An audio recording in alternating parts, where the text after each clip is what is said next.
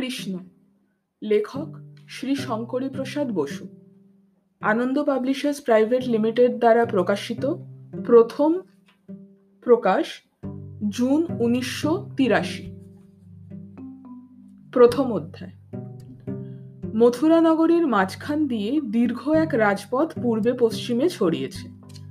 হেমন্তের এক প্রাতে দেখা গেল কাতারে কাতারে লোক পথের দুই পাশে উৎসুক হয়ে দাঁড়িয়ে আছে। রাজপথটি প্রশস্ত, সমতল পাথরে বাঁধাই মাঝে মাঝে সুন্দর দ্বীপস্তম্ভ। পথের ধারে নির্দিষ্ট ব্যবধানে প্রথিকদের বিশ্রামের প্রস্তর প্রস্তরবেদী রৌদ্রতাপ নিবারণের জন্য সার সার সুপত্র বৃক্ষ। অনেক জায়গায় সুদৃশ্য বাদ্যমঞ্চ নির্মিত হয়েছে। তাতে বসে বাদকরা মধুর প্রভাতী সৌধ বাজাচ্ছে। কখনো বা তুড়ি ভেড়ির গম্ভীর শব্দ উঠে সকলকে মাতিয়ে দিচ্ছে। পথে যেখানে ভিড়ের চাপ বেশি, সেখানে অশ্বারোহী প্রহরীরা ঘোড়া ছুটিয়ে লোকজনকে পিছনে হটিয়ে দিচ্ছে। তাদের উষ্ণিস এবং খাড়া বর্ষা সূর্যে ঝলসাচ্ছে। একটা পিপল গাছের তলায় বেশ ভিড়। সেখানে দুই গ্রাম বৃদ্ধ, বসুগুপ্ত ও মুচুকুন্দ এবং বণিক ধুন্ধু নিজেদের মধ্যে ঈষৎ নিম্ন স্বরে কথা বলছেন। বসুগুপ্ত বললেন ওহে, দিন ফিরল বলে মনে হচ্ছে। এবার বোধহয় একটু সুখ শান্তি পাওয়া যাবে। মুচুকুন্দ, তোমার মুখে ফুলচন্দন পড়ুক দাদা। সুখবর, মিথ্যে হলেও সুখের। কিন্তু সুদিন যে আসছে, বুঝলে কি করে? বসুগুপ্ত, ভায়া সবই মনের খেলা। রাজার মন মেজাজ নিশ্চয়ই ভালো হয়েছে। নইলে নিজে আয়োজন করে সৎপাত্রে বোনের বিয়ে দেয়? ধুন্দু প্রবল বেগে মাথা নেড়ে বললেন, তা বটে তা বটে। মুচুকুন্দ সত্যি, উৎসবের বাজনাবদ্যি তো দেশে বন্ধই হয়ে গিয়েছিল। প্রাণটুকু রাখাই দেয়। ধুন্দু, ভগবান করুন রাজার মর্জি যেন ফেরে। ব্যবসা বাণিজ্য তো লাটে উঠেছে। লাভের দেখা নেই, কেবল কর দাও। একেবারে ছিবড়ে করে দিয়েছে। বসুগুপ্ত না হে, ভগবান বোধহয় সত্যি মুখ তুলেছেন। ভাবগতিক দেখে তো মনে হচ্ছে রাজার সুমতি হয়েছে। এই সময় একটি যুবক বৃদ্ধদের মধ্যে মুখ ঢুকিয়ে বলল, কি কি? কার সুমতি? কংসের সুমতি? শয়তানের সুমতি? তাই নাকি? প্রবীণেরা চকিতে মুখ ফিরিয়ে যুবকটিকে দেখে চমকে ওঠে। বসুগুপ্তর গলায় একটা ভয়ার্থ নিষেধের শব্দ শোনা যায়। চাপা গলায় বলেন সত্রায়ুত তুই এখানে? ভয় নেই তোর? যুবকের মাথার পাগড়ি কপাল ঢেকেছে। মুখের তলার দিকটাও অনেকটা ঢাকা। দু চোখে অস্বাভাবিক জ্বালা, খোলা বুকের উপর উত্তরীয় ফেলা। ইস্পাতের মতন শরীর, যৌবনের শক্তি আর তেজে পেশিগুলো ফেটে পড়ছে। হিস গলায় সত্রায়ুত বললে, নিজের বাপকে বন্দি করে রাজা হয়েছে পাষণ্ড কংস, তার মতি বদলাবে? সাপ খোলস ছাড়ে, বিষ ছাড়ে না। হাজার হাজার লোককে মেরেছে, ঘর ছাড়া করেছে ওই পশুটা। উফ, যদি একবার ওকে হাতে পাই নিঃসল রোষে সে ছটফট করে ওঠে। ভীত বৃদ্ধরা একসঙ্গে বলেন, চুপ চুপ। বসুগুপ্ত তার দুহাত ধরে বলেন, লক্ষ্মী বাপ, আমাদের বিপদে ফেলিস না। কে কোথা শুনে ফেলবে? তাতে তুইও মরবি, আমরাও ধনে প্রাণে মারা পড়ব। তুই এখান থেকে যা বাবা। সত্যি ইতিমধ্যে দু একজন কৌতূহলী হয়ে এদের কথাবার্তা শুনবার চেষ্টা করছিল। তা দেখে যুবক সচেতন হয়ে ওঠে। বিষাক্ত গলায় বলে আচ্ছা যাচ্ছি। কিন্তু একদিন নরাধমটার টুটি নিজের হাতে ছিড়ব। যুবক ভিড়ের মধ্যে অদৃশ্য হয়ে যায়। দু একজন উৎসুক হয়ে জিজ্ঞাসা করে, কি গো কর্তারা? কি কথা হচ্ছিল? ছোকরা কে? বসুগুপ্ত কথা চাপা দিয়ে বলেন, আরে বলো কেন? ছোকরার মাথাটা একেবারে বিগড়ে গেছে। ভাইয়ের সঙ্গে সম্পত্তি নিয়ে ঝগড়া, ভাই মেরে তাড়িয়েছে, তাই তার নামে খেপার মতন কেচ্ছা করে বেড়াচ্ছে। কৌতূহলী মুখগুলো সরে গেলে ধুন্ধু শুধন দাদা, ছোড়াটা সত্যি কে? বসুগুপ্ত চাপা গলায় বলেন, ও হলো সামন্ত সূর্যদত্তর ছেলে। কংস উগ্রসেনকে বন্দি করলে সূর্যদত্ত প্রতিবাদ করেছিল। তাতে কংস রেগে গিয়ে তার যথাসর্বস্ব কেড়ে নিয়ে কারাগারে ঢুকিয়ে দিয়েছে। বেঁচে আছে কি মরেছে ভগবান জানে। পথের ভিখারি হয়ে গেছে অত বড় মানি পরিবার। ছেলেটা ছন্ন ছাড়া হয়ে বনে বাদারে ঘুরছে আর সুযোগ পেলে রাজার সৈন্যদের মারছে। রাজবিদ্রোহী বলে ওর বিরুদ্ধে ঘোষণাও হয়ে গেছে। জনতার কোলাহলে বৃদ্ধের কথা ডুবে গেল। সবাই চিৎকার করতে লাগল। ওই ওই ওই আসছে। অনেক দূরে দেখা গেছে রথের চূড়া। তার পিছনে সার সার শকট সবাই উৎসাহে অধীর, কখন আসে কখন আসে। মথুরার সাধারণ মানুষের পক্ষে এই দিনটি সত্যই অনেকখানি প্রত্যাশা ও আনন্দের। বহুদিন অসহ্য দুঃখ কষ্টে কেটেছে। কংস তার পিতা উগ্রসেনকে বন্দি করে যাদবদের রাজা হয়েছে। যদুবংশ বিরাট, তার অনেক শাখা। বৃষ্টি, অন্ধ, কুকুর, ভোজ ইত্যাদি। বিভিন্ন শাখার নেতৃত্ব স্থানীয়রা বিচার বিবেচনা করে কোনো একজনকে রাজপদ দান করে। ভোজবংশের উগ্রসেন সেইভাবে রাজা হয়েছিলেন। কংস এমনই ক্ষমতালোভী যে পিতাকে সরিয়ে নিজে সিংহাসন অধিকার করতে কুণ্ঠিত হন তারপর তিনি বলপ্রয়োগে অন্য সকলকে বশীভূত করেছেন। যারা প্রতিবাদ করেছে, তাদের উপর এমন নিষ্ঠুর অত্যাচার করেছেন যে বহু লোক রাজ্য ছেড়ে পালিয়েছে। অনেকেই কারাগারে। কংস পুরাতন পরামর্শদাতাদের অধিকাংশকেই ভাগিয়েছেন। কতকগুলি নিষ্ঠুর হিংস্র অসুর এখন তার মন্ত্রী। অত্যাচারে প্রজাদের প্রাণ ত্রাহি ত্রাহি এরই মধ্যে একদিন প্রজারা অবাক হয়ে শুনল, কংসের নিকট সম্পর্কের বোন দেবকীর সঙ্গে বৃষ্টিবংশীয় বসুদেবের বিয়ে হবে। আর কংসই তার উদ্যোক্তা। সবাই ভাবল, এ কি ব্যাপার? কেননা পরোপকারী সত্যনিষ্ঠ বসুদেব যে কংসের আচরণের অনুমোদন করেন না, এ কথা অনেকেরই জানা ছিল। কংসের রোষ এড়িয়ে তিনি কীভাবে মথুরায় টিকে আছেন, তাই ছিল বিস্ময়ের কারণ। অপরদিকে দেবকীর পিতাও মর্যাদাবান মানুষ। নিজের স্বাতন্ত্র্য বজায় রেখে চলে সুতরাং দেবকীয় বসুদেবের বিয়েতে কংস উদ্যোগী হন কীভাবে? কানা ঘোষায় শোনা গেল, বসুদেব স্বাধীন চেতা হলেও কংস তাকে খুব পছন্দ করে আর দেবকীকে ভালোবাসেন নিজ কন্যার মতো। তাই দুজনের বিয়ের ব্যবস্থা তিনি করেছেন। কংসের মনে কোনো কোমল স্থান থাকতে পারে। সাধারণ মানুষের কাছে তা ছিল কল্পনাতীত। এখন তারা ভাবল কংস যখন উদারমনা বসুদেবকে এত ভালোবাসেন, তখন ভবিষ্যতে বসুদেব হয়তো কংসকে বুঝিয়ে সুঝিয়ে সৎপথে আনতে পারবেন।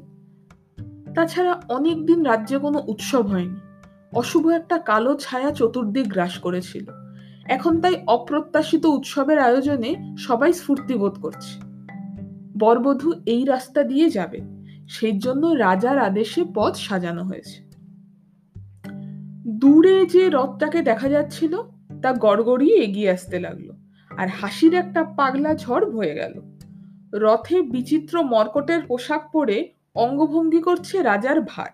তার মাথায় বরের টোপর, কিন্তু পিছনে বাদরের লেজ। এক কাদি কলা পাশে রাখা আছে, তা থেকে ছিঁড়ে ছিঁড়ে সে কলা খাচ্ছে আর দাঁত দেখাচ্ছে। রথের মধ্যে একটা বড় আকারের দাঁড় ঝোলানো আছে, তাতে মাঝে মধ্যে লাফিয়ে উঠে দোল খাচ্ছে। তার কাণ্ড দেখে লোকে হেসে গড়িয়ে পড়ল। এরপর দেখা গেল, সার দিয়ে মালবাহী গোল শকট আসছে। সেগুলি বিয়ের যৌতুকে ভরা। কন্যার পিতা দেব প্রতিপত্তিশালী ধনী। যদুবংশ বিখ্যাত সুরসেনের বংশধর তিনি। কন্যাকে প্রাণ দিয়ে ভালোবাসেন। কন্যারত্ন দেবকী রূপে গুণে অতুলনীয়। উপযুক্ত জামাতাও তিনি পেয়েছেন। তার উপর স্বয়ং দেশের রাজা বিয়ের উদ্যোক্তা। দেবক্তাই সাধ্যের অতিরিক্ত দান সামগ্রী ও অন্যান্য উপহার দিয়েছে। গো শকটগুলি স্বর্ণ থালা স্বর্ণ কলস বিবিধ রত্ন, দিব্য আভরণ, মহার্ঘ বস্ত্র ইত্যাদি সব দিয়ে আসছে। তার পিছনে স্বর্ণমালাধারী চারশো গজ, তারপর পনেরোশো উৎকৃষ্ট অশ্ব, তারপর আঠারোশো রথ অজস্র সামগ্রীতে পূর্ণ। আরও আছে বিবিধ অলঙ্কারে সজ্জিত দুশো সুকুমারী দাসী। তারা মধুস্বরে গান গাইছে। উপহার সামগ্রী চলে যাওয়ার পরে সবাই পরম আগ্রহে বরবধূর জন্য প্রতীক্ষা করতে লাগল। কিন্তু বেশ কিছুক্ষণ কারও দেখা নেই। কি হলো? কখন আসবে? আসল লোকেদেরই তো দেখা নেই। এইসব কথাবার্তা যখন হচ্ছে, এমন সময় দূর থেকে বন্যা তরঙ্গের মতন শব্দ তরঙ্গ ধেয়ে এলো। ঘোর রবে বাজ্যে শঙ্খ, মৃদঙ্গ, তুড়ি, ভেরি দুমধুবি পথের ধারে মঞ্চের উপর বাদক দল একসঙ্গে বাজাতে শুরু করেছে। আর তখনই আসছে, ওই আসছে ওই আসছে, আনন্দ কলরল রাজকেতন উড়িয়ে মন্দ গমনে এগিয়ে আসছে সপ্তাশ্ব রথ। সাতটি সাদা ঘোড়া, গর্বিত ভঙ্গি, তাদের মাথার মুক্তার ঝালক ঝলমল করছে উজ্জ্বল সূর্যালোকে। রথে রাজকেতন, কিন্তু রাজা কোথায়? রথে নেই কেন? রথ আরও এগিয়ে আসে। এবার ভিতরটা ভালোভাবে দেখা যায়। আর তখনই সকলের নিঃশ্বাস যেন চমকে বন্ধ হয়ে যায়। কি আশ্চর্য! এও সম্ভব? স্বয়ং রাজা সারথি?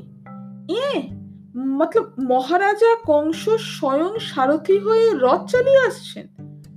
কংস হাসছেন। যে ভয়াল মুখে আক্রোশ আর ঘৃণা ছাড়া কিছু থাকে না তাতে এখন আনন্দের হাসি?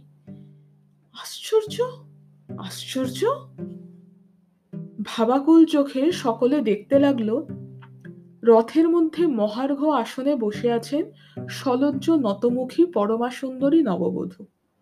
লোহিত বর্ণের স্বর্ণখচিত দুকুল পরিধানে সর্বাঙ্গে বিকীর্ণ দুটি অলঙ্কার।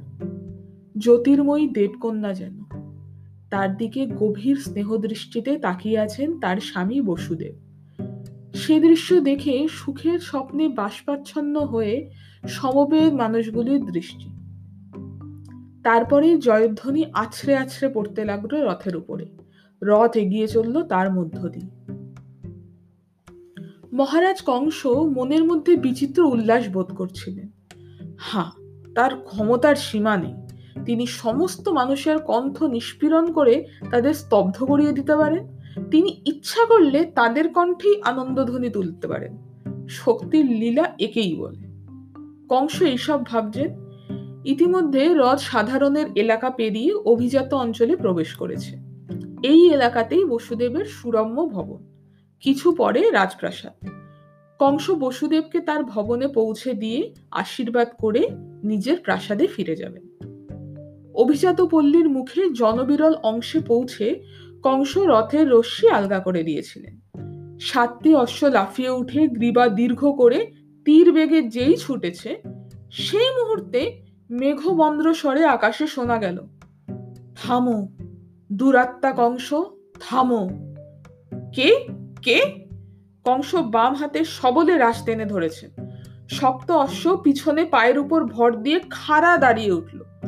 আগুন জ্বলা চোখে কংস ইতস্তত তাকালেন।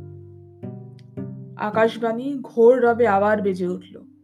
রে মূঢ়, তুই যাকে বহন করে নিয়ে যাচ্ছিস, তার অষ্টম গর্ভের পুত্র সন্তান তোকে বধ করবে। সাবধান সাবধান। কংস রথের রজ্জু ফেলে দিলেন। ভীম খড়গ তুলে নিলেন। শানিত অস্ত্র ঝরলে সে উঠল। আকাশের দিকে তাকালেন। না সেখানে কেউ নেই। চারিদিকে ভৌতিক স্তব্ধতা। তখন কংস তাকালেন দেবকীর দিকে। ভগিনীর প্রতি সকল ভালোবাসা এখন ঘৃণায় রূপান্তরিত। দাঁতে দাঁত পিষে বললেন, এই প্রতিদান পাপিয়সী এখনই তোর রক্ত দর্শন করব। বাম হাতে দেবকীর চুল ধরে খড়গ তুললেন। আর দেবকী আকাশবাণীর বিচিত্র ঘোষণা তারপরে কংসের ভয়াবহ পরিবর্তন এইসব দেখে আতঙ্কে বিহল হয়ে গেছিলেন। দুই অবোধ চোখ মেলে অর্ধমূর্ছিতের মতো তাকিয়ে রইলেন। বসুদেব কিন্তু এই পরিস্থিতিতেও বুদ্ধি হারাননি। কংস ও দেবকীর মধ্যে নতজানু হয়ে যুক্ত করে তিনি বললেন, দয়া করো দয়া করো মহারাজ, ভোজবংশের অবতংশ তুমি, সুরগণ তোমার প্রশংসা করেন, বিবাহ পর্বে নিজের ভগিনীকে বধ করে কেন তুমি অগৌরবের কারণ হবে? একবার চেয়ে দেখো মহারাজ, তোমার প্রিয় কনিষ্ঠা ভগিনী, বালিকা, দিনা, প্রাণভয় কাষ্ঠভুতুলের ন্যায় অচেতন প্রায়। একে মারবে তুমি, দীনবৎসল? তখন হিংস্র বাঘের মুঠিতে কংস দেবকীর চুল ধরে আছেন। বসুদেবের কথা শুনে তার দিকে স্থির চোখে তাকালেন। অগ্নিপিণ্ডের মতন কংসের চোখ বসুদেবকে যেন দগ্ধ করতে লাগল। কয়েক মুহূর্ত পরে কংস বাম হাতের এক ঝটকায় দেবকীকে রথের এক প্রান্তে ছুড়ে দিলেন। ছুড়ে ফেললেন খড়গ, রথের লৌহদণ্ডে ধাক্কা খেয়ে তা ঝনঝন করে উঠল। কষায়িত চোখে অবরুদ্ধ স্বরে কংস বললেন, ঠিক আছে তোমাদের দ্বন্দ্ব স্থগিত রইল এখনকার মতো। চাবুক তুলে নিয়ে কংস উন্মত্তের মতো হাঁকালেন। ঘোড়ার গায়ে কেটে বসল চাবুকের ছিলা ছিটকে ছুটল রথ। একেবারে গিয়ে থামলো কংসের অন্ধ কারাগারের ফটকের সামনে। কংস চিৎকার করে উঠলেন, কে আছিস? দরজা খোল! রাজাকে দেখে শশব্যস্তে ছুটে এলো দ্বাররক্ষীরা। ঘর ঘর করে ঠেলে খুলে দিল বিশাল লৌহ কপাট। রাজরথ প্রাকারের মধ্যে প্রবেশ করে নিম্নমুখী শিলাবর্ত দিয়ে ছুটে গিয়ে শেষে থামলো ভূগর্ভ কক্ষের দ্বারে। দ্বার খুলে দিল দাড়ি। কংস দেবকীয় বসুদেবকে দুই হাতে টেনে নিয়ে গিয়ে নিক্ষেপ করলেন অন্ধকক্ষে। প্রহরীদের আদেশ করলেন, এখনই এদের পদ শৃঙ্খলিত করো। চন্দনের রেখা তখনও মুছে যায়নি দেবকীর মুখ থেকে। দু চোখ বেয়ে অঝরে জল ঝরছে। তার পাশে বসুদেব, দিশাহারা কাতর চোখে চেয়ে আছেন।